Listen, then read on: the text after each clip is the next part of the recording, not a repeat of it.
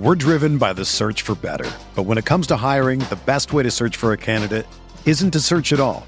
Don't search match with Indeed.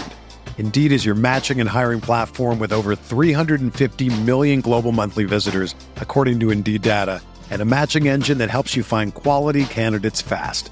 Ditch the busy work. Use Indeed for scheduling, screening, and messaging so you can connect with candidates faster.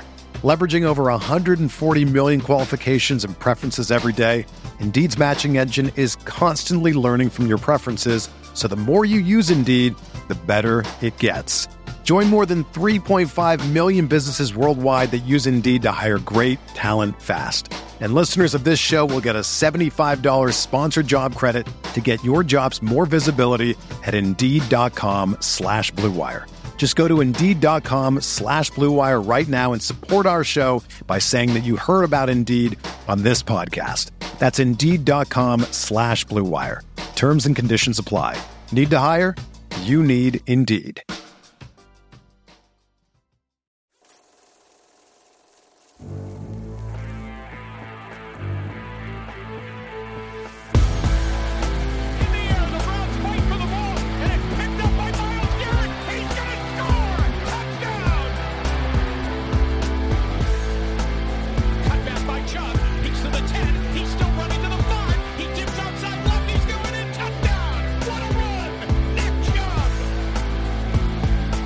Welcome into the OBR Film Breakdown. It's your Friday edition. I'm your host, Jake Burns. It is July 21st.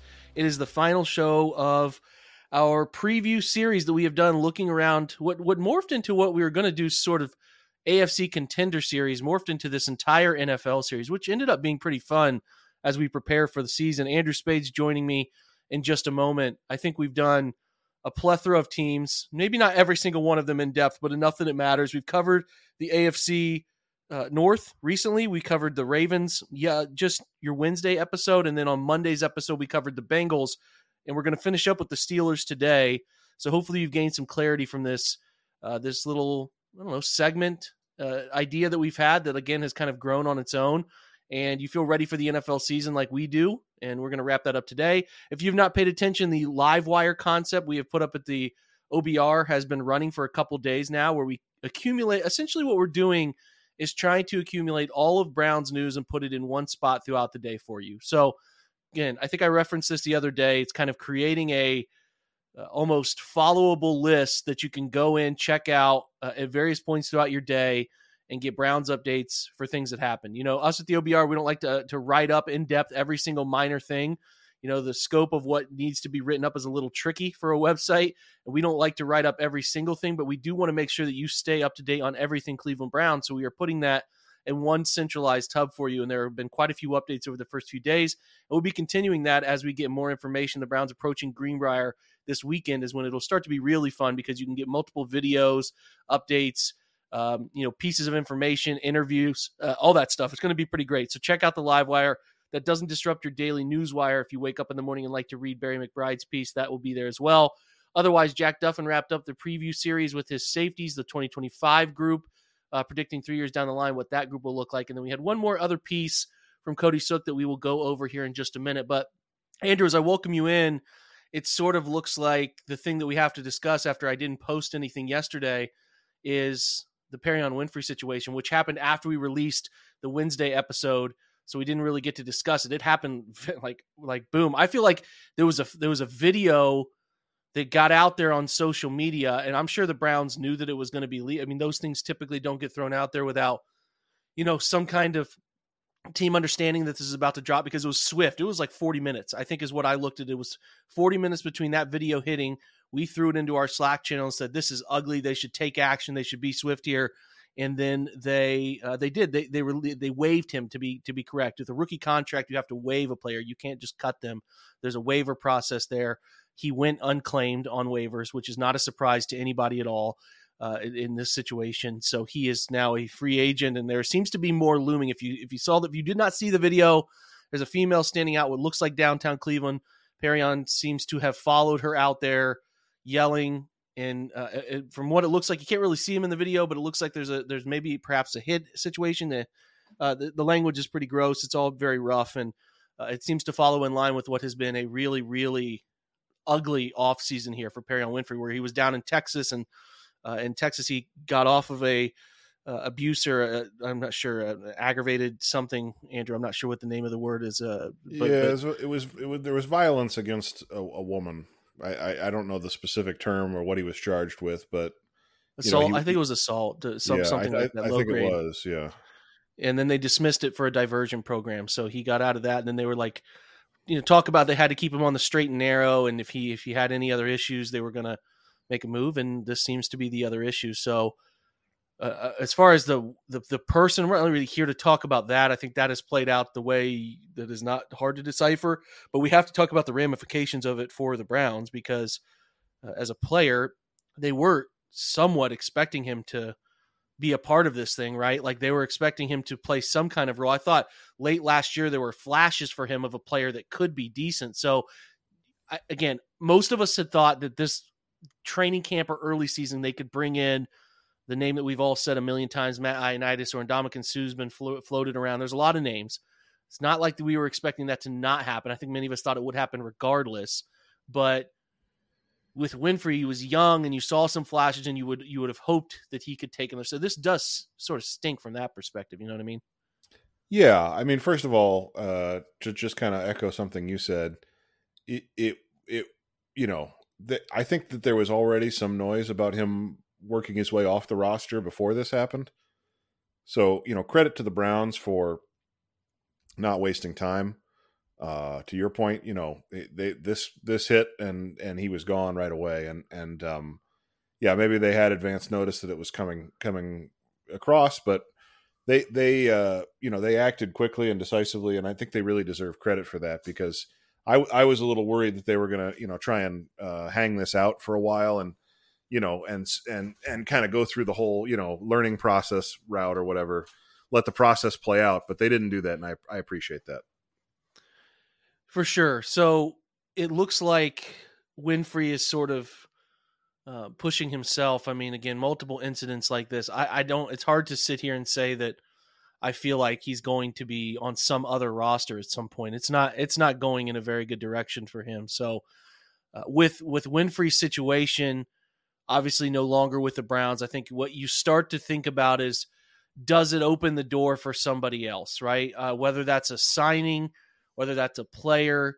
We'll start with the signing aspect. Do you think that it's gone from will they sign somebody to now they just flat out have to sign somebody? Yeah, I mean, I think in my mind, um, it, you know, I, I was trying to think about this. You know, I, I uh, did Brad Ward's podcast, and so was kind of having the same conversation with him. Uh, I I feel like Winfrey probably with this depth chart is was fourth, maybe fourth or fifth, yeah. maybe. You know, eh, like if you could see Andrew Berry's you know defensive tackle depth chart right now. So you know, I mean, Tomlinson obviously is one with a bullet. Elliott apparently is going to start again, uh, for for better or worse. Uh, and then you've got Siaki Ika, who I think as the as the new guy probably gets the benefit of the doubt, right? Because he's Jim Schwartz's pick, uh, I assume.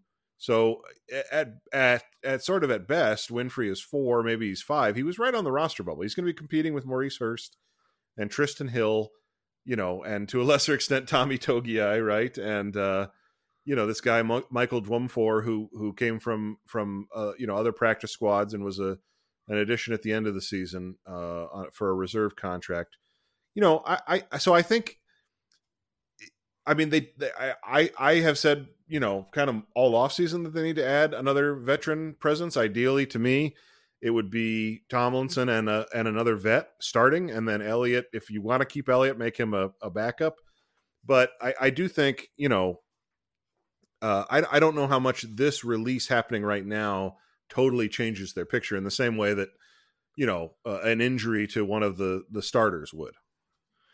Yeah, so uh, last year Winfrey played 342 snaps, third most of the defensive tackle group. Togiai played 225. So you're going to supplement Taven Bryan 642. Those go to Tomlinson. Elliott at this point largely remains the same, and then you're looking at banking on one of those two uh, you know, veterans who either Trysten Hill, who's been mired with injuries and, and disappointing play, and Maurice Hurst. I, I, I really would prefer that they don't go that route. I just I, I would in let me say this. They've done a lot of things to shore up not being in a position where they have a glaring weakness on the field.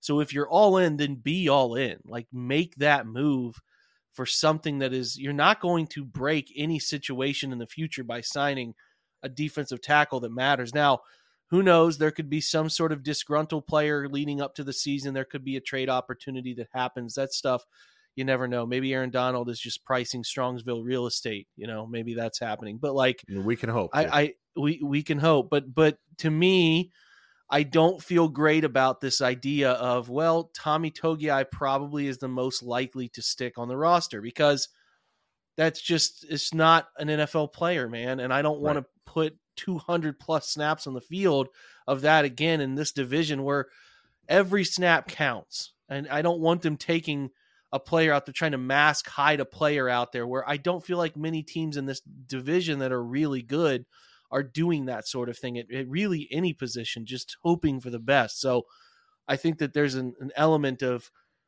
why not if you're if you're gonna put all your chips in, then why why leave that twenty five dollar chip in the corner? Like put all your chips in, man. Like that Yeah. that should be the plan here. So no, I, I, hope I that there's an angle you. to rectify. Now, if, if this pushes them in that direction, then that's the best outcome. But I haven't caught any wind of it, and and you know the the OBR insider group today got kind of a scoop about that. That might not even be the case. So I'm a little worried about glossing over that and considering the the, the Mo Hurst Trysten Hill duo as like some answer here. That that's not a great answer to me. I agree. I mean, we this is a conversation that we had in March when they signed those contracts because they signed Tomlinson right off the jump, and it's like, okay, now go get another one, a cheaper one, you know, but another one, and and now you've got a, a brand new starting tandem, and then they signed Hurst and Hill, and my point at the time was, okay, well, if you're signing Hurst and Hill, you kind of can't sign another veteran because you know why are you signing those contracts if you're just going to sign another guy that pushes Hurst and Hill right off the roster. I mean, they- they're going to keep Yeah. four. Maybe they keep five at the absolute most. Then they drafted another one.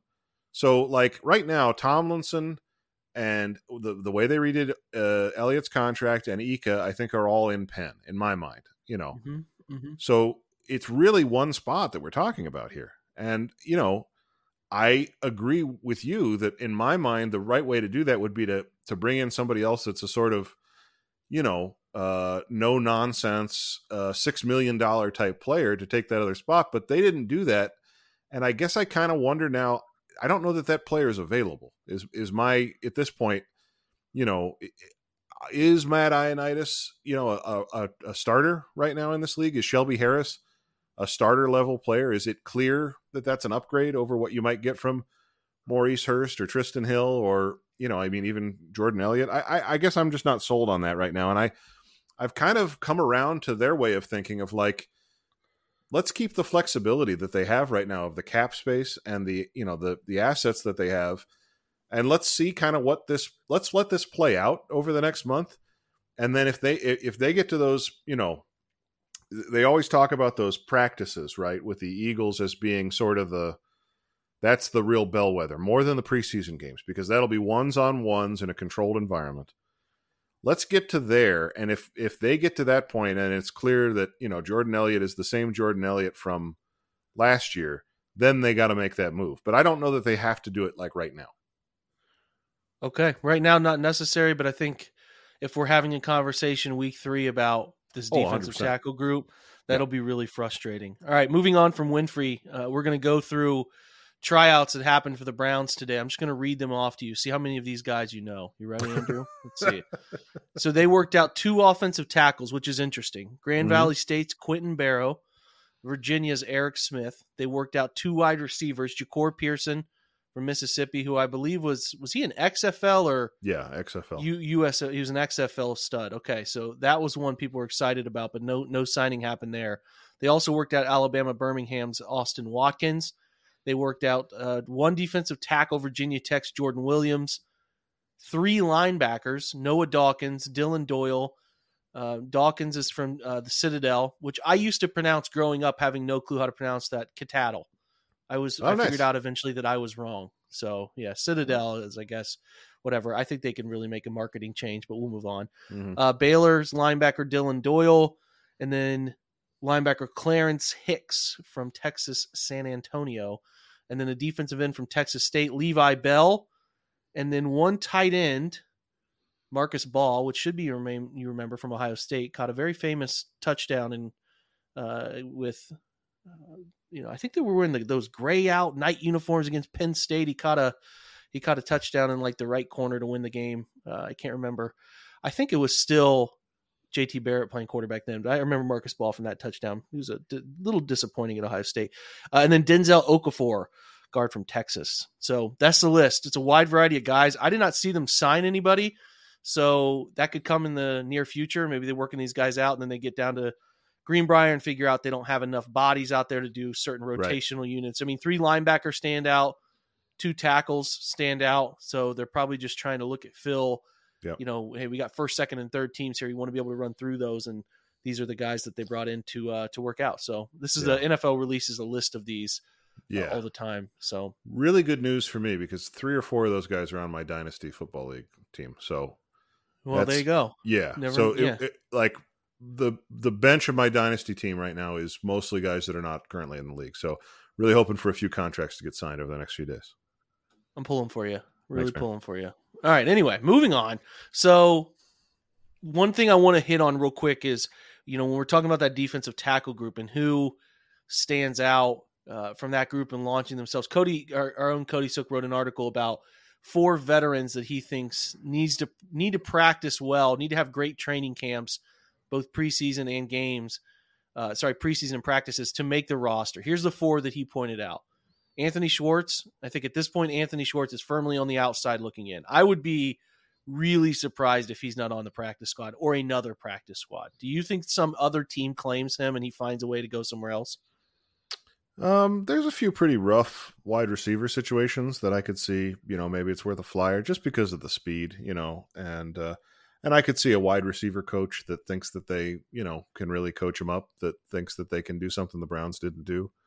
Uh, so you know, maybe, but but yeah, I agree with you. I think he's a practice squad player right now, and I, I mean, yeah, he he's definitely on that list of guys that, in my mind, he's more on the list of guys like, I mean, Winfrey's not on the team anymore, but the thing with like a guy like Perrion Winfrey, and I'm not comparing them, you know, obviously different reasons why they're where they are, but it's more in that sort of like struggling to stay in the league category is how I would classify Schwartz. I don't think he has any chance of making this 53. I mean, I shouldn't say any, but you know, it's going to be a, an uphill battle, like you said, on the outside looking in. He would need to have some explosive preseason catches. Who just like, oh, Yeah, I mean, okay, he's adding. He would have to element now. dominate start to finish, Yeah. training camp, preseason, the whole nine yards. Agreed. All right, Demetric Felton is next. Uh, the running back wide receiver seems like he's back to running back. I think Demetric Felton's on the roster until he's not. Like, I think that their decision not to to bring in a veteran running back Yeah. has pushed me to where who else is? I mean, it's him or John Kelly, and I think there are moments from John Kelly over the past few years that have been Mhm. solid. Mhm. But I think his element as a pass catcher out of the backfield lends me to think he's making the roster as of today. I, I really, again, and I hate that it's sort of that de facto. Who else is it going to be? But I'm really like, who else is it going to be? So I, I think that that's the situation we're in. So I think he's there again, unless he's horrible, which is possible. He could have a really bad camp and force Yeah. their hand to, to acquire somebody off of the market reminder. Again, like it is just one time. I mean, guys could get cut, but teams aren't mandated to cut people as they are, have been in the past. So there's a chance that you really only get one shot at the waiver wire in terms of like the run through here. Just I, I'm fascinated by how different that'll all look with Yep. the waiver wire. Like teams only forced to get down to 53 after the third preseason game and what that rush of free like like waiver wire guys looks like. I don't know. It's going to be strange because you're used to getting that cra- crack at that like three times, but uh, we're we're only going to see it there at the end of the end of the preseason. So uh, Felton is on the roster until he proves he can't handle it. Is kind of the way that I'll frame that one. Do you think that Felton is uh, a guy that that should be on the roster at this point because of uh, ability, or do you think it's just sort of situationally he's all they have at the third spot right now? Yeah, it kind of reminds me of I was trying I'm trying to think of the year. Yep. I th- was it maybe 21 where they just didn't have a third tight end and it was like or was it just last year? They just, just, didn't have a year. It was just last year. okay, they, so they they brought like they started with Miller you, Forristall, yeah, then that's they right. Jesse James. Yeah, thing, yeah, like, yeah, yeah, yeah. That's right. It was just last year. So they they had they had uh, Njoku and Bryant, and then it was like Miller for all of preseason. It was Miller Forristall, and it's like they're not going to keep Miller Forristall, right? But then, yeah, if they don't add anybody, they kind of have to keep Miller Forristall. And then they they yeah they then Jesse James got hurt, and then and then Pharaoh Brown showed up like week one or week two, and kind of solved the problem. I I that's how this feels to me, right? Is like they know they don't currently have the third running back they want, but they're not motivated to like fix the problem because it's not a problem, you know, because it's early or mid July, right? So, like Felton's going to get, I think, every chance to make the team. Um, but I also could see this being a situation where they get to that final cut down, and if he hasn't done enough, and they have like eight defensive ends they want to try and sneak through, they cut Felton, keep the de- defensive ends, and then adjust the roster. You know, uh, after a few days go by. Listen, sensitive running back market right now. They don't even want to be talked about on podcasts. These guys. Yeah, I mean, there's, there's also yeah, there's all right. There's also that dimension, which is like yeah. I mean, by the end of training camp, Dalvin Cook might be signing for the veteran minimum. So who knows, man? it's going in. It's not going in a good direction for them. No, we'll say that. No, it is trending. Guy, other guy poorly. we very poorly. The other guy we just talked about, Tommy Togiai. I think he's on the outside looking in and has to yep. have a really stellar uh, all of it camp preseason games he needs to make some some splash plays and uh i just i don't see it man i really yeah. don't see one element of what he does that tells me he's an nfl defensive tackle i really don't yeah schwartz and togiai are in the same bucket where like if they made the team i would even them having done that i'd be like okay but for real you know like i would yeah i wouldn't even if they did it i wouldn't believe that it was the right decision. You know, like if Felton makes I'd have more like, okay, questions. yeah, exactly, yeah. exactly. Yeah, Felton makes it's like okay, he must have shown them something. But if Togiai or Schwartz make it, it's like something is wrong here. Agreed that that they should have a better player there, and that they didn't address it in the way they needed to. Uh, to to to keep those like they should have been fighting in the coach's office. How do we keep these guys off the roster? No offense, but exactly. Um, next is Nick Harris, and I think that Nick Harris uh, obviously is fighting an uphill battle to be the second center, largely because of where his contract sits against Luke Wypler, who's a similar player uh, coming into a situation that, that favors him incredibly. Obviously, Nick coming back off the knee injury is one thing, but then it's like how many center only guys? You don't want to keep two offensive linemen who are center only guys. Right. Nick has has flashed. He can be an effective center, and I, I say that loosely because he only really played in one game. I watched him play guard as a rookie, and that was not encouraging. So no. it's hard to see them keeping two center only types behind Pocic. So, and I think that their their decision to re-sign Pocic tells a story in and of itself. Mm-hmm. But like to me, if I'm keeping one of the two, I mean, you have to see Wypler suit up. Does he does he even look remotely ready to come into a game if he needed to? There's some there's some analysis tied to that. But like if you look at the four tackles are locked in, you talk about two guards then you talk about Michael Dunn. Maybe there's Forbes. Like there's not a ton of leeway here for extra bodies. Like it's whether they go nine or ten. I can yeah. see a world where they go ten and Harris makes it, but uh, I'm not altogether positive Harris isn't on the outside looking in situationally right now. Now, if he comes into camp and he's beating the shit out of Wypler every drill and he's playing really well, they're going to have to analyze it. And potentially he could be a guy that they trade if, yeah. if we're being honest. Yeah. So keep that in mind as well too. But but I think this is a good write up from Cody, and I, I, would I would agree that Nick Harris is sort of right on that fringe, and he needs to be really good to start uh, start camp and right right at the beginning of these preseason games. Yeah, I mean, in a, in a strange way, it kind of matters what they do at guard. You know, to to decide what they're going to do at center because I don't think they I I don't think they can have you know the only center on the roster other than Ethan Pocic be Luke Wypler, right? If Pocic gets hurt week mm-hmm. two, you're either bringing somebody in off of somebody else's team or you're or you're starting a sixth round rookie. I, I, that doesn't wash to me. So that you know, so like Michael Dunn has has played center. I don't know if Wes Martin, the guy they signed from Washington, has or not. I know Forbes has has played center. So it, you see what I mean? Like I think they're going to need the backup center to actually be one of the backup guards, and then Wypler is going to be more of a stash, really, because I just don't see a world in which this offensive line, with the amount of talent that they have, the amount of depth that they want to keep around, where they're like, yeah, no, but a sixth round center, a sixth round rookie, I'm, I, you know, I feel good about that. Yeah, I think that they've they've done something like this in the past because obviously Harris is a rookie.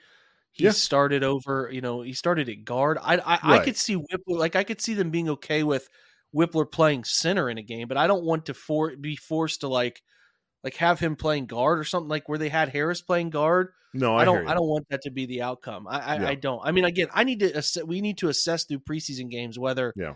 whether Wypler's even good enough to play center. I, right. I mean, like right away, there there yeah. could be that element of it too. So I don't know. You look at uh, if you again if you go back up by, by position and you include Wypler in that backup by position, you're looking at that's your ten guys. So if you went Jed, Joel, Ethan, Wyatt, and Jack and then your next group at tackle is Hudson and Dawand Jones. Then you have Forbes and Michael Dunn, and then it's like your your ten your tenth player is either Nick or Wypler, right? At that point, unless they decided we don't want Forbes or somebody has a really awful camp, but right. you really can't afford Michael Dunn to have an he, he can't afford to have that awful. No, camp. yeah. he's going to be yeah. counted on. So right. I, I just I Colby just think Goss is floating be... there, like you said. Wes right. Martin is there. I, I mean, there's yeah. like there's some names, but yeah, I think the the yeah. main way that Nick Harris makes this team is if they feel like he's their best backup center option, which is a dumb thing to say. But what I'm trying to say is like remember last year Hjalte Froholdt was a backup guard, but then when they had center problems, he became the center. Agreed. And I don't know. I don't know. It's just it's just tough with with keeping two center only guys. It really is. I agree. I agree. You, I agree. you lose flexibility. You Yeah. lose so much flexibility there. So uh, I don't know how much they save by if they actually let him go. I'm not sure what that looks like, or if Yeah. there's like a money element. Because sometimes it's important to remember when you look at these cuts, the decisions these teams make is following the money. Like if Mhm. a guy's already been paid, it's likely that they like if he's been paid in years past and he's just got to weigh. You know, at this point, Nick is in the third year of his situation. I don't think they lose much by letting him go. That's kind of Right. the point. They haven't Yeah. invested everything Uh, they've invested has already come to to pass, right? And to your point, uh, you know, another team would be very smart to snatch Nick Harris up because you get a basically a one year rental because he'll be a free agent after this year. So uh, you would you would have basically a chance to audition him. You know, if if you're a, a team that has you know questions at center, and, I think you could probably get him for pretty cheap right now. So that that to me. I mean, you know, I, I'm not a general manager in the NFL, but if I was, if I was, that's that's a te- player that I would be thinking like, you know, a team like the Cardinals, for example, where you know uh, Drew Petzing has a lot of experience with Nick Harris, that makes a ton of sense Yeah. to me. That's a good call. Okay, well that's the list of four Cody provided. There are certainly other names we could go through that need to have those those promising performances, but those are a lot of those are names we're pretty familiar with. They've been around the Browns for a minute. They've you know we've been exposed to what type of player those guys are. So it is now like at the end of those rookie contracts, imperative for those guys to flash and, and be good because when you reach the end of some of these guys taken third, fourth, fifth, sixth round, the team starts to move them around and shuffle them out if they're not performing for the younger bodies that they've brought in. So those guys need to perform well. I think of of that group, the only one that screams trade potential, something in return, it's it's Harris. I Yeah. I, I think that's probably it there. So uh, Felton's on the on the up and up, but again, he has to perform. I, I don't think that's just going to be handed to him because if there is a cheap vet on the market, uh, there's no reason to not sign one. I mean, there really isn't. If you can get these guys for next to nothing, it's uh, it's silly to think that you shouldn't, you know, have some answer behind Nick Chubb. Again, you're kind of you're putting yourself in the lap. I like Jerome Ford, but I don't want too much to land in Jerome Ford's lap. And I still think defensive tackle and running back are the two spots that that scream to me places that they could add somebody quite comfortably without ruffling any feathers if they were to go uh, make that sort of move. Okay, we're gonna take a break. Come back from break. Start talking about wrap up the AFC North with the Pittsburgh Steelers. We'll be right back. We're driven by the search for better. But when it comes to hiring, the best way to search for a candidate isn't to search at all. Don't search match with Indeed. Indeed is your matching and hiring platform with over 350 million global monthly visitors, according to Indeed data, and a matching engine that helps you find quality candidates fast. Ditch the busy work. Use Indeed for scheduling, screening, and messaging so you can connect with candidates faster. Leveraging over 140 million qualifications and preferences every day, Indeed's matching engine is constantly learning from your preferences so the more you use Indeed, the better it gets. Join more than 3.5 million businesses worldwide that use Indeed to hire great talent fast. And listeners of this show will get a $75 sponsored job credit to get your jobs more visibility at Indeed.com slash BlueWire. Just go to Indeed.com slash BlueWire right now and support our show by saying that you heard about Indeed on this podcast. That's Indeed.com slash BlueWire. Terms and conditions apply. Need to hire? You need Indeed. Another day is here, and you're ready for it. What to wear? Check. Breakfast, lunch, and dinner? Check. Planning for what's next and how to save for it? That's where Bank of America can help. For your financial to-dos, Bank of America has experts ready to help get you closer to your goals. Get started at one of our local financial centers or 24-7 in our mobile banking app. Find a location near you at bankofamerica.com slash talk to us. What would you like the power to do? Mobile banking requires downloading the app and is only available for select devices. Message and data rates may apply. Bank of America and a member FDIC. Feels like we've been doing this uh, on my podcast for a while where these you think they're done. Like we think the Steelers are going to fade into oblivion. They're going to have some bad years.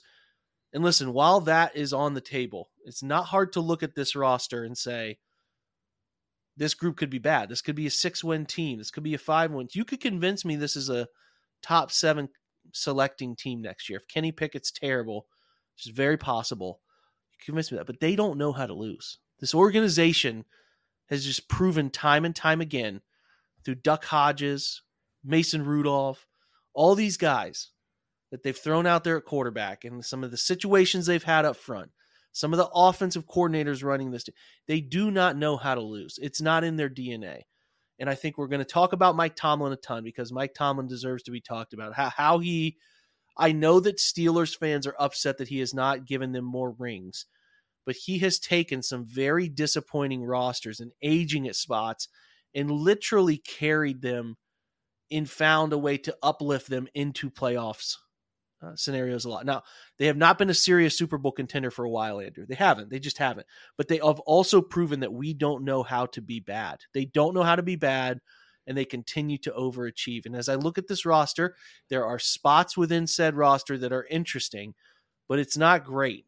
Okay, so we talk about what did they what did they lose, what did they gain. Um, their marquee additions are Patrick Peterson, Isaac Seumalo at guard, and Cole Holcomb at linebacker. Well, they lost Cam Sutton, who's a fine, um, you know, third, fourth uh, defensive back, nickel outside at times. And then they lost Myles Jack. I don't know if that's a marquee subtraction so much as it's just a marquee name in the NFL. Let's go through it. Wide receivers, Diontae Johnson and George Pickens. Fun. Diontae Johnson, a nice player. Problem is he doesn't consistently catch the football, which which really brings his ceiling down a notch or two. George Pickens, a great rookie season, up above 800 yards. Although you wonder what type of receiver is he, right? You got to remember guys like this happen in the NFL where they they come into the league, they're not a diverse route tree type of route runner and don't always then carry over the ball skills at the catch point year to year. You're talking about a guy they just let go to Chicago, you know, uh, uh, Claypool, Chase Claypool. Like it's a similar thing. Can he continue to get better? You can you can be the type of player George Pickens is and get to 800 yards, but if you want to be a 11, 12, 1300 yard receiver, there needs to be more added to his game. So he's good uh, from a football field perspective, but what goes beyond that for him? Outside of that, it's rough, man. It's rough. They have Allen Robinson, who is you know, he's there. He's not been a functioning receiver that's mattered for a couple seasons. They have Miles Boykin, who came over from Baltimore, who has done very little. Hakeem Butler, Calvin Austin the third, and then you know I'm not really going to move past that. There's not. I mean, your boy Gunner is there, um, but but that's that's the group. At running back, you have Najee Harris, who had a nicer end of last year than than his beginning. Um, so he's he's fine. I'm not. I, I, don't find myself being afraid of Najee Harris. He's fine. Um, an adequate running back. Jaylen Warren has some nice talent behind him. Uh, the fullback is Connor Heyward, who's kind of a hybrid tight end for them. The tight end group is Pat Freiermuth, uh, who who's uh, who's who's good. I think Pat Freiermuth is fine. He's fun. He's kind of like a throwback to the Heath Miller type that they've had. Not a not a dynamic tight end, but a, but a good enough tight end. They drafted Darnell Washington, who everybody and, their mother uh, on Twitter told me was going to be the next great thing at time. Listen, maybe it happens for him, but um, you know, he's taken in the third round. We'll see. Uh, the offensive line is getting praise as being vastly improved. They took Broderick Jones in the first round. Left tackle will be their starter. Uh, Isaac Seumalo from they signed over from Pittsburgh or sorry from Philadelphia. He's had a lot of injuries in his career, so we'll see if they get a healthy version of him the way the Eagles had last year.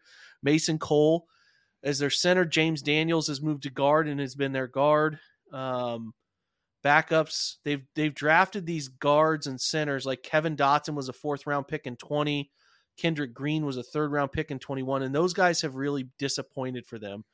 The starting right tackles they call him Chucks, but it's Chukwuma Okorafor. So he was the third round pick in 2018. He's okay. It's fine. That's the offense. Andrew, I, I, what's sure your is. reaction to what? I mean, they're Matt Canada again. Yep. Matt Canada gets mocked like he was being picked on by smart football minds who really, because you know those guys who get out and study the entire league. Yeah. Just just pinpointing things that Canada's making that offense ridiculously simple embarrassingly simple at times. And you know, Matt Canada's like this guru of of why you know this this motion movement things at Maryland and wherever else he's been, and I I don't see it.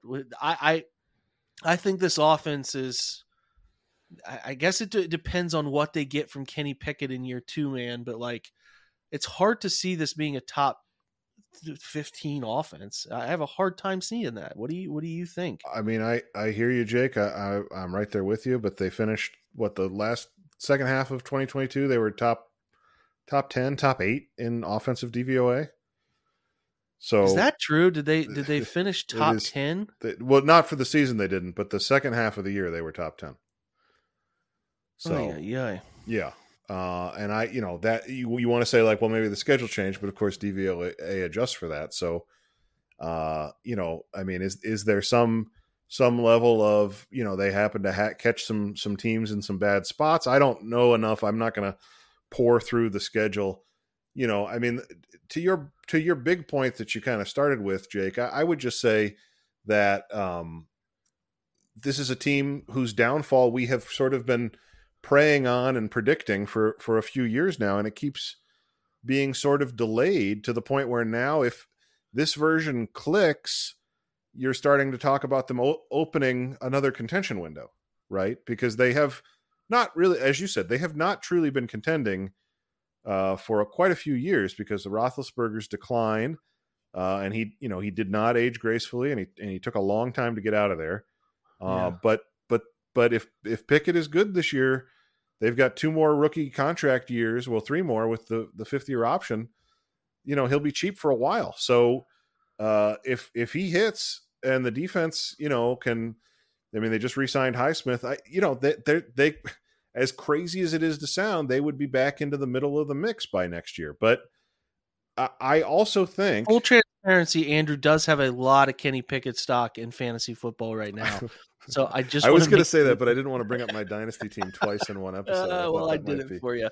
Yeah, no, I I more Kenny Pickett stock than I want to own, yeah. honestly. Uh, but you you were forced into you were forced yeah, into one. Such, you kind circum, of circumstances sort of dictated that. Yeah, yeah um, I, I, think there was a Jordan Love pick that uh, may or may not have been made by Jake Burns. You know, we, we don't we don't need to get into the weeds on this. My point is neither here that, nor there. Yeah, it's that's right. It's this is that dynasty football is always irrelevant. Um, the the Steelers have we have expected it for a while. I kind of wonder if it's one of those things where it happens like in an unexpected time, right? Because everybody was kind of expecting it last year.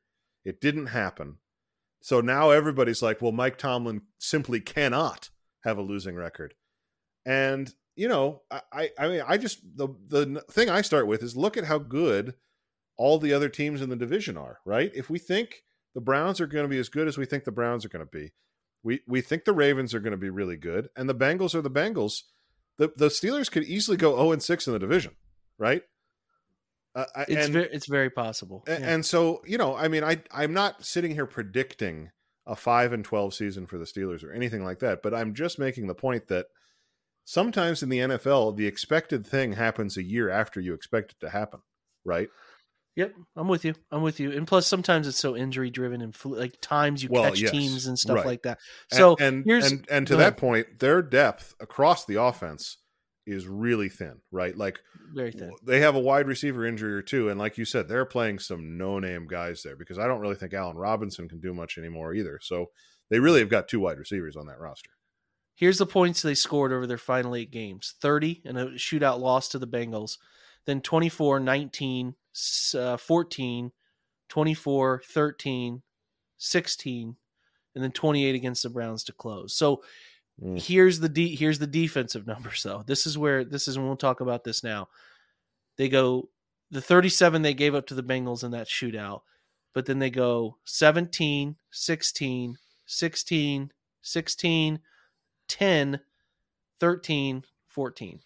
So it is bad as I think that on paper. It's not bad. Like they're just sort of an average offense.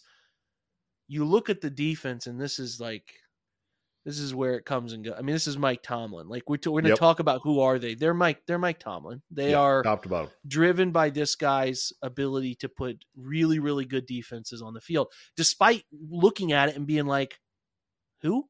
Like some of these guys, you don't understand it. So here it is. Uh, they're an odd front team, which so many of these teams in the division are. Really, the Ravens and Steelers are the odd front lovers. So uh, Larry Ogunjobi is one of their their sort of strong side tackle. Um, Keanu Benton, who they draft in the second round, which I will say they had a draft where I was like, okay, I like a lot of their picks. Getting Keanu Benton in the second round, I think, is a really fun outcome for them. He's slated to start. DeMarvin Leal will be kind of around that conversation, a third round pick last year. Obviously, Cam Heyward ankles that anchors the interior, more more heavily inside aligned defensive tackle role for them, uh, backed up by one of the more fun names in the NFL, Isaiah Loudermilk, another Mhm. Wisconsin product. Uh, rush edge guys, they just signed back Alex Highsmith now. Uh, sorry, extended him like 17 a year, I think. They've, he's Yep. been a pleasant surprise. They had Bud Dupree with TJ Watt. Dupree was pretty good. They didn't want to pay him. Tennessee ended up paying him. It's worked out quite well for Pittsburgh to let him walk. Yep. They bring in this third round kid, Alex Highsmith. Um, kind of took a flyer on him, a lot of upside. Uh, and it's, uh, you know, he's out of Charlotte, kind of similar to him and Larry Ogunjobi shared the, the Charlotte connection. And he's been really good for them, obviously, highly productive. So that rush group, the front with the edge rush guys, are, are they're dangerous. Now, the interior linebackers, they they had spent serious money on that position with Devin Bush and Myles Jack. They said we're letting that go, and they bring in Cole Holcomb. They bring in Elandon Roberts from Miami. I think it's fair to say that's a questionable group. Now they had dealt with a lot of injuries, and they were playing like Robert Spillane was a name I know the Browns picked on in game plans and stuff. Mhm. I don't think it's that bad when you consider it's just name recognition stuff where it's like I watched Devin Bush and, and Myles Jack be pretty, uh, uh, I'll say average at times. Yeah. I think they feel like they can get that play repli- replicated Mhm. from these two. And then they brought in Tanner Muse from Seattle, who's sort of a little chess piece that they can use there. So otherwise, another second round pick. Uh, I will, I would be remiss to not mention. Uh, they took an edge rusher that myself, Corey Kennan, really, really liked. Wisconsin kid Nick Herbig uh, in the fourth round, who's just going to be a player that they can deploy in a bunch of fun ways. Undersized, but like, I hate that he's in Pittsburgh. I really do. Yeah. Uh, Joey Porter Jr. They took in the second round, another marquee pick for them. Top, like that's the player they took with the Bears pick, actually. Yep. At the Yeah. top of the second round. Uh, so obviously a bunch. He's like a, he's a uh, what do they call that? A franchise name or a legacy name? Yeah, he's a legacy. Porter. That's right. Legacy. Um, opposite of Joey Porter is supposed to be Levi Wallace out of Buffalo. Some good, some bad from Levi Wallace. They think that, like this, Ourlads has Patrick Peterson slated to play the nickel. We'll see how that shakes out. yeah. Um, end of his career, Patrick Peterson. Listen, it's the same thing with Joe Haden, though, where you're like, Yep. Joe Haden can't keep being good. Well, he found a way to be a Right. really competent player. I have not a doubt in my mind Patrick Peterson will be a competent player for them. Great, no, but the way they structure their coverages and move people around and get funky, like They they hide players better than anybody. They drafted Cory Trice, late seventh rounder out of Purdue, who's got a, a decent profile. I think they're going to try to mold him. Uh, the safety group, Damontae Kazee comes over from Dallas, really a part of the Atlanta was where his best years were. Him and Keanu Neal both had Atlanta stretches. Uh, Keanu Neal comes over from Tampa, but those were those two made their NFL names in Atlanta. So those are going to be the guys opposite Minkah Fitzpatrick, who continues to be. I think Minkah's pretty good, yep. really good. Yep. Um, but but yeah, that's the defense. Some spots you could pinpoint uh, as as far as like you could pick on them, but it's a solid group, man. It's a solid group. Really, I mean, you call them really good because they they continue to play really good football. I mean, Cam Heyward can retire any minute. Like I'm sure Joel Bitonio is so tired of blocking that, trying to block that dude. Mm-hmm. Uh, he's still really good. You have super duper stars in Heyward and T.J. Watt. You got some young, promising, really really high upside types. With you know, I mean, Alex Highsmith is developed, but between Keanu Benton, Nick Herbig, Joey Porter, if they hit on those three it's very possible. You're starting to talk about defense that's got some ability to adjust and uh, add depth on the fly here, and uh, I just I like I like what they have now. Again, like the Levi Wallace, Patrick Peterson, young Joey Porter Jr. You could see where they could struggle a little bit, but I still expect this defense to be extremely good. I, I don't think yep. we can sit here and call for their demise the way we can the offense. Do you agree with that? I do, I do, and I think you know, I mean, this is this is where you know we've had these sorts of conversations throughout this entire series of just you know the Browns are in the the most competent division in football. You know, it, it just is. I mean, uh, you know, you you mentioned Chase Claypool earlier, trading a, a, limited player in Chase Claypool to the Chicago Bears for a pick that ended up being 32 because the Dolphins forfeited their first round pick. So you're actually technically in every other year 32 is a first round pick you're trading Chase Claypool for that? I mean, that's yep. a heist of a heist of a heist, man. Just after, you know, I saw some glowing stuff about Ryan Pace a few weeks ago about how much he works or whatever. Well, that must have been the week he took off because oh, that's just an absolute awful, giveaway. awful trade. It's yeah. fun watching Bears people try to convince themselves that that wasn't an awful trade. It's an awful so trade bad. for most wide receivers in the NFL, let alone Chase Claypool. You know, like I mean, that's overpaying yeah. for a lot of wide receivers. You, you look at what the Browns gave up for Amari Cooper. I know the contract things are not exactly the same, but man. Uh, anyway, so I, so the idea that that the, one can that one will go down in recent memory. I think it, it's bad, and and the idea that the Steelers yeah. would turn whatever it was, what they have what two years left of Chase Claypool into Joey Porter Jr., who you know, I mean, like I I'm not going to try and crown him yet because he's a rookie and everything, but he's got the look, you know, and he, as you said, he's got the legacy. That's just the sort of stuff that you just sit back and you say, "That's yeah, that's what life is like in the AFC North, man." You you just are absolutely spinning gold out of out of nothing. So yeah, it'd be really nice for idiots to take over some of these franchises. Yeah, right, and they and, right, and that's a great point, Jake, because they just had a change in leadership. Right, it used to be Kevin Colbert, now it's Omar Khan, and apparently he's better. So it was yeah, yeah, You don't things you don't love to hear. That's near right. the top. There, yeah, there's an exasperation so. behind all of this, but no, I mean you you nailed it on the defense. They they had that draft that the Ravens had last year, where every time they pick somebody, it was like, oh, I love that guy. Oh uh, yeah, I love that yeah. guy. You know, they had that draft, and that's fine. I mean, you know, drafts are drafts, but you you got to figure some of those guys are going to hit. I mean, that you know, and, and like you said, they've got a great combination of really solid veteran players who are tone setters, but then they've also added a lot of youth. And that's usually a very effective combination to building like a really dominant defense. So, you know, I mean, to to your point about the defense probably won't disappoint in the same way the offense might. I agree with you. And I think if the Steelers have, if they're around the top five, top seven in defense, the you know the offense doesn't have to be gangbusters for them to be right in the conversation again, just like they were last year. That's the key point, right? Is that the offense doesn't have to be great. If you can you know what a lot of people loved is that you know Kenny Pickett was able to have these at the end of the season. The stats were ugly, but he was leading these guys on drives that mattered at the end of the game.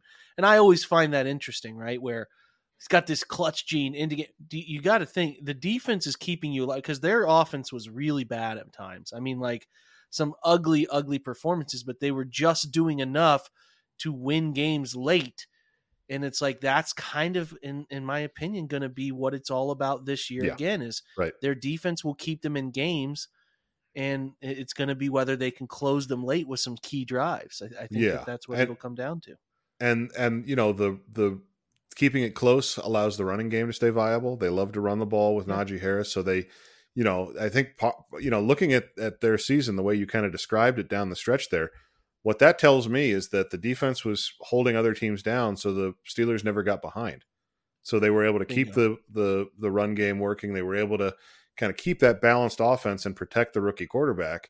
And if they're able to do that again this year, I don't see why that offense couldn't be just as efficient as it was last year down the stretch. And Yeah. then that's, I mean, look, the, those pieces coming together means they're a playoff team or around there, you know. And I mean, again, I know earlier I was saying they might go 0 6 in the division, so I'm maybe I'm a little all over the place. But I think the point is, is when you've got Mike Tomlin,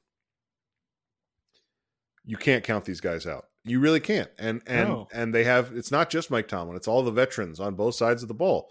They've they've got a professional football team and yeah, you, there's not going to be a year what what would their record have to be over the first half for you to not expect to see them in the in the hunt graphic by week 16? They'd have to be like 2 and 6, Well, I. I was just yeah, I was I was just looking at their their opening schedule. So they get San Francisco at home to open the season. Honestly, not a great Yeah. time to get San Francisco because it's early, they're fresh. Actually, Shanahan Yeah. is is kind of demolished Pittsburgh when he's played them. Not great. Now, Yeah. if the Browns come in week two that prime time and they fall to 0 and 2, Mhm. that gets dicey. Now, like again, Pittsburgh, Cleveland going into Pittsburgh, it doesn't happen. They don't win That's right. regular season games Yeah. there. I think you and I have covered this 03 or something like that. yeah, so- 03. You know, I get it that they won the playoff game, but but until I see them go in and win a regular season game in front of 65, 70,000 That's people, I. I need to Yeah. see it. That's so, you know, that's going to be the Browns roll out their all white helmet stuff. It's going to be a really big game, and and Yeah. there's a chance that both of those teams come into that game 0 and 1. I don't want to Yeah. I don't want to be a bummer of all bummers here, but like the Bengals are a really tough draw for your opener. So Yep. there's a chance both teams are oh on one, and that kind of dictates where they go. Because after that game, they have two very winnable games. They ho- they go to Las Vegas, and then they go to the Texans. Two very Nice. winnable games. Yeah, yeah, so yeah. then they host Baltimore. They go then they go out to L.A. Then they host Jacksonville. I mean, like their early season has some opportunity here. I'm Yep. sure they're looking at it because like the middle of it, you know, you're going out to LA, uh, not a good team, but you're going out there. You come back and you, you play Jacksonville at home. You host the Titans, pesky. The Packers, we'll see what they are. You know, we don't really know, but they get that three game home stretch and then they go back to Cleveland, to Cincinnati, host the Cardinals, host the Patriots, travel to Indy. It's um it's a lot it's a schedule a lot like the Browns where there are there there are peaks and valleys of what's going to be challenging. But to your question originally, yeah, it would take them being two and six. It's just like I, as much as there's a whole bunch of prove it. Like the Browns, the roster looks good. The coaching staff's in line. We'll, we'll prove it, man. Prove it that we should believe in you. I got to I got to see it proven that they can be bad. I've said it for too many straight years. I was slow on the belief that the Bengals were going to be this this perennial powerhouse in this Mhm. division, and I'm slow to. I, I was too fast to the demise of Pittsburgh, and that's just a lack of respect for Tomlin. And I, I have to course correct it until he shows me otherwise. Here, I just have to. Yeah. I mean, I like I said, you can't even say that a, that a, that a an injury to their quarterback. Like I've seen them put up that he doesn't have losing seasons, and he's played terrible quarterbacks, Yep. and they found a way to be relevant. So I don't know, man. I, It- they're in a it- yeah. Well, I mean, we talked about this when we talked about the Ravens. It's the same conversation. And, you know, it's the same conversation in terms of you have to watch you have to you have to assume the way I'll say it is you have to assume that these teams are going to be good. So it's not enough you're not you do not get to sit back and let these teams become bad and then you get handed the division. They're going to be good, you have to be better. It's it's that simple. There's not uh, there's not a reality where the Steelers are just going to be awful. I don't think, and it's the same thing for every other team in the division. There's, you know, I, I think if you look around the league, every other division. I mean, people are talking about the NFC, uh, the AFC East. You know, is the best division in football after Aaron Rodgers went to the Jets or whatever. But I, you know, the Patriots could absolutely go six and eleven. You know, I mean, Mac Jones doesn't get it back together. They could they could be bad, right? I mean, I, I know that that's it's the Patriots and and it's Bill Belichick, but they might not have an offense. Um, you know, I think every division has a team that can bottom out. And I mean, as I'm saying this, Jake, I'm realizing that the team in the AFC North that's that team is probably the Browns. Well, it has to. What data do we have that tells us otherwise? Right, You can look at the rosters and you can do all those exercises you want, but like Right. history, it would be it would be a creation of new history. We've seen Baltimore go through some. I we don't see Tomlin doesn't have losing seasons. They That's don't right. happen. It's not a made up stat. It doesn't happen. It just So, doesn't happen. Yep. until we see it. We mass we, we lift our shoulders in the air and we shrug them. Um, We're sh- we, we, full time. we we know who they are. We've talked about that. Their Mhm. season hinges on what? Is it? I mean, is it just? It's probably as simple as Kenny Pickett, right? I mean, Yeah, I don't think I mean, has I, to be I think more. less so on the defense. Certainly on the offense, health is going to be a big issue because they really do not have much depth on that on that offense. Uh, I would you know, agree. that- Yeah. It could become very one dimensional if Diontae Johnson or George Pickens misses some serious time. Yeah, I, I agree. It, especially wide receiver, tight end. I mean, uh, Yep. Washington helps gain them a little bit, and then Jaylen Yeah. Warren's back. But yeah, wide you're right receivers though. Yeah, thin. yeah, yeah. There, this the skill The position thin on the O line too. So Yep. leave it there. Mhm. Yeah, I, I so so that would probably be part of it, and then I think it's really to me it's it's like how good is the secondary? You know, how good is the are the young players in the secondary and these sort of retreads in the secondary? Because I think that that kind of establishes the ceiling for the defense. If the if that all clicks, then they're a they they can absolutely be the best defense in the league. In which case, all bets are off for where they go. But but that the secondary is going to be the determining factor on the defense. I think. Okay, so better or worse than last year? I, I actually tend to think they're a little better. I just think the quarterback's going to be a year further into this thing. Yeah. I mean, it's so I got I got to be careful there because the, the you get into presumptions quarterbacks will be better, and we've seen Right, we've lived Yeah. that opposite outcome. So, Yeah. but but I do feel like I like their offensive line a little bit more. Two key additions. They have the same wide receiver group. Plus, if Allen Robinson shows any pulse, it's better than the third. Uh, you know, whatever Chase Claypool, it was not. It was broken there Yeah. last year. I think it's Yep. got a chance to be the same at least wide receiver. Then I think uh, defensively, the the three selections that they made, those additions, have a chance to put them into a better realm. And uh, you know, again, I could see the spots that are weak, but I just think it's a little better team than it was last year. I agree with that. Yeah, on paper, definitely better. You, yeah, like you said, I think the point about the quarterback is so good, right? Like, because you know, we we talked about this too. The something that often happens with second year quarterbacks is the book gets out. You know, they teams spend the entire offseason digesting your tape, talking to each other. You know, all these all these coaches talk, all these defensive coaches talk. And so by you know maybe by week four the the book is out on Kenny Pickett and some of the flaws that we saw show up in college show up a little bit more you know uh in his second season it's possible and so but yeah i agree overall on paper looking at the depth chart it's a better team Uh, they're a playoff expectations team. I I, Yep. I think their people expect them, even though Yeah.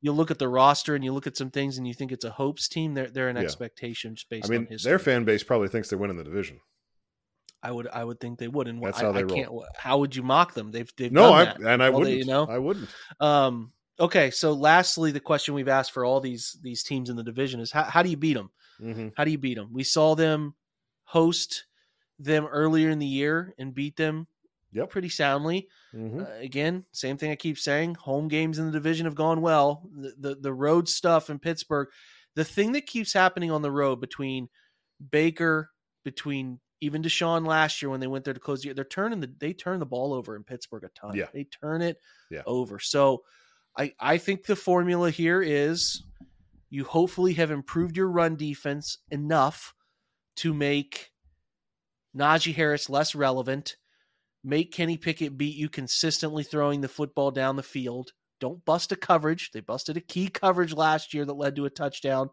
Play sound football defensively, which at the most is going to allow 20, 17, 20 points. And can you put the ball in the end zone on offense three times in the course of a game and get to 21? Because I think 21 is like the magic number to beat these guys. If you get to 21, you can beat them. Can you not turn it over? Can can you do enough positive things against this group defense? That, that, uh, again, admittedly, one of the tougher defenses you're going to run across the entire league.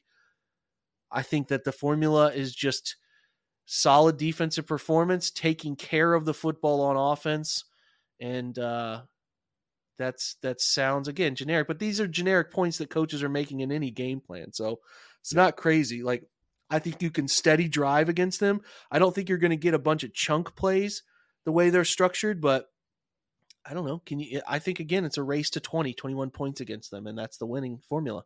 Yeah. Your thoughts? I, I think the the point about turnovers is is really really key. And I think, you know, th- this is the team in the division that you want to pass on. You know, this this is unlike Baltimore and and Cincinnati who tend to, you know, really uh make things difficult in the secondary. Not that the Steelers don't play good coverage, but they are always ready for war on the ground. Like they, it, they are always hard to run on. And we saw it two years ago when Kevin Stefanski took Baker Mayfield in there in week 17 and, and ran, you know, uh, a spread offense uh, with James Hudson going one on one against TJ Watt. That plan, you know, didn't work for a few different reasons. And that's a different conversation. But but but that idea of spreading them out, trying to get some of their bigger bodies off the field, and making them play matchup football in the secondary is, I think, the the best way to move the ball on them on the offense. Like you said, it's not going to be big chunks, but you can be efficient against them.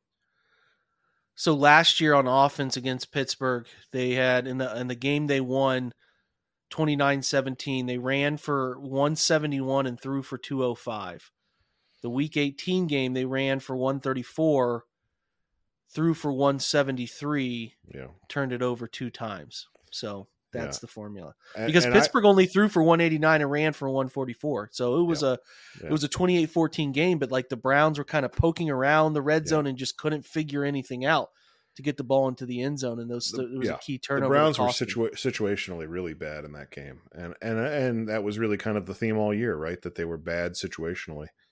Um, I will. if I you know, recall, they had a really bad swing before halftime that cost. That's right. The, the last Yeah. four, first four went really poorly. yeah, I mean that was that was all of the formula. 2022 for Kevin Stefanski. He was getting out coached going into and out of halftime routinely. Um, I, I, you know, I kind of look at it as bookends. I mean, I know they opened the the season against Cincinnati, and you don't want to overlook that game, but that end of the season game in Pittsburgh, well, where you know the Browns had the opportunity to keep the Steelers or eliminate the Steelers from the playoffs.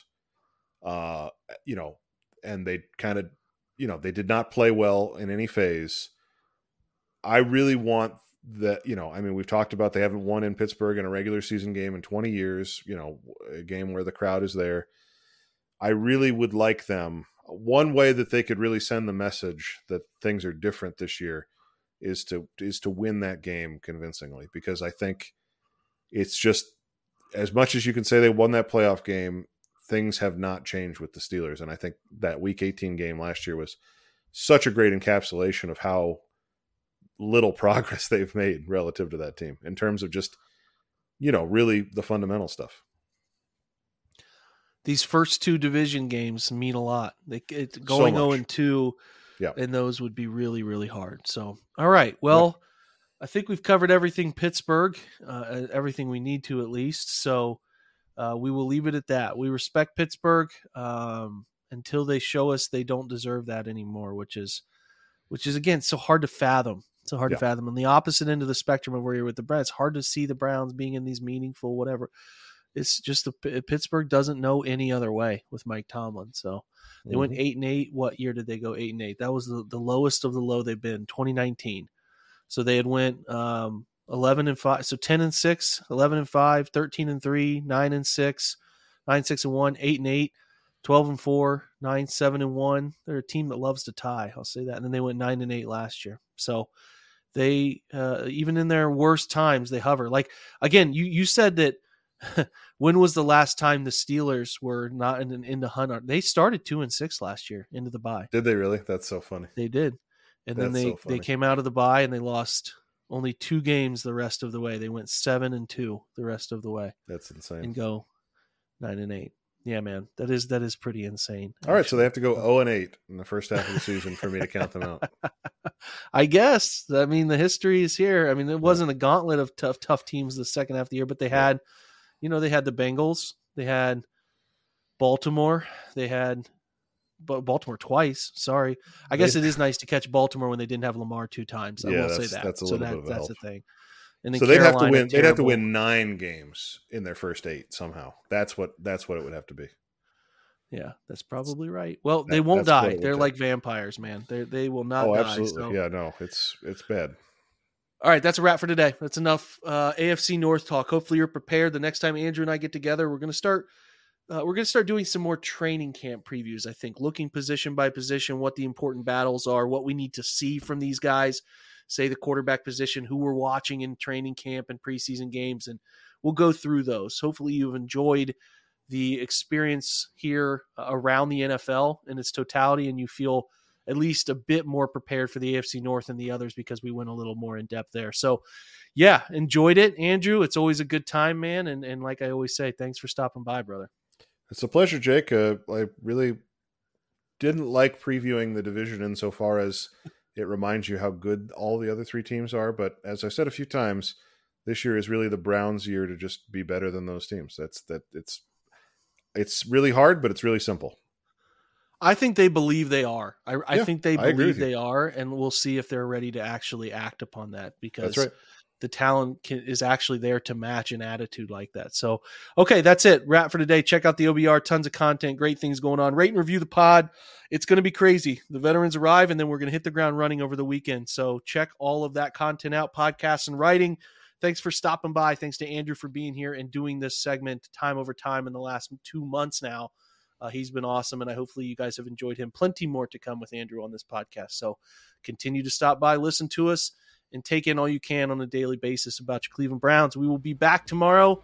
Uh, I don't know who I'll be with. Maybe it'll be me solo. We'll see, but I'm not going to do another day off. Can't do that. So we'll be back some way, shape, or form. Thanks for stopping by, guys. Have a great Friday.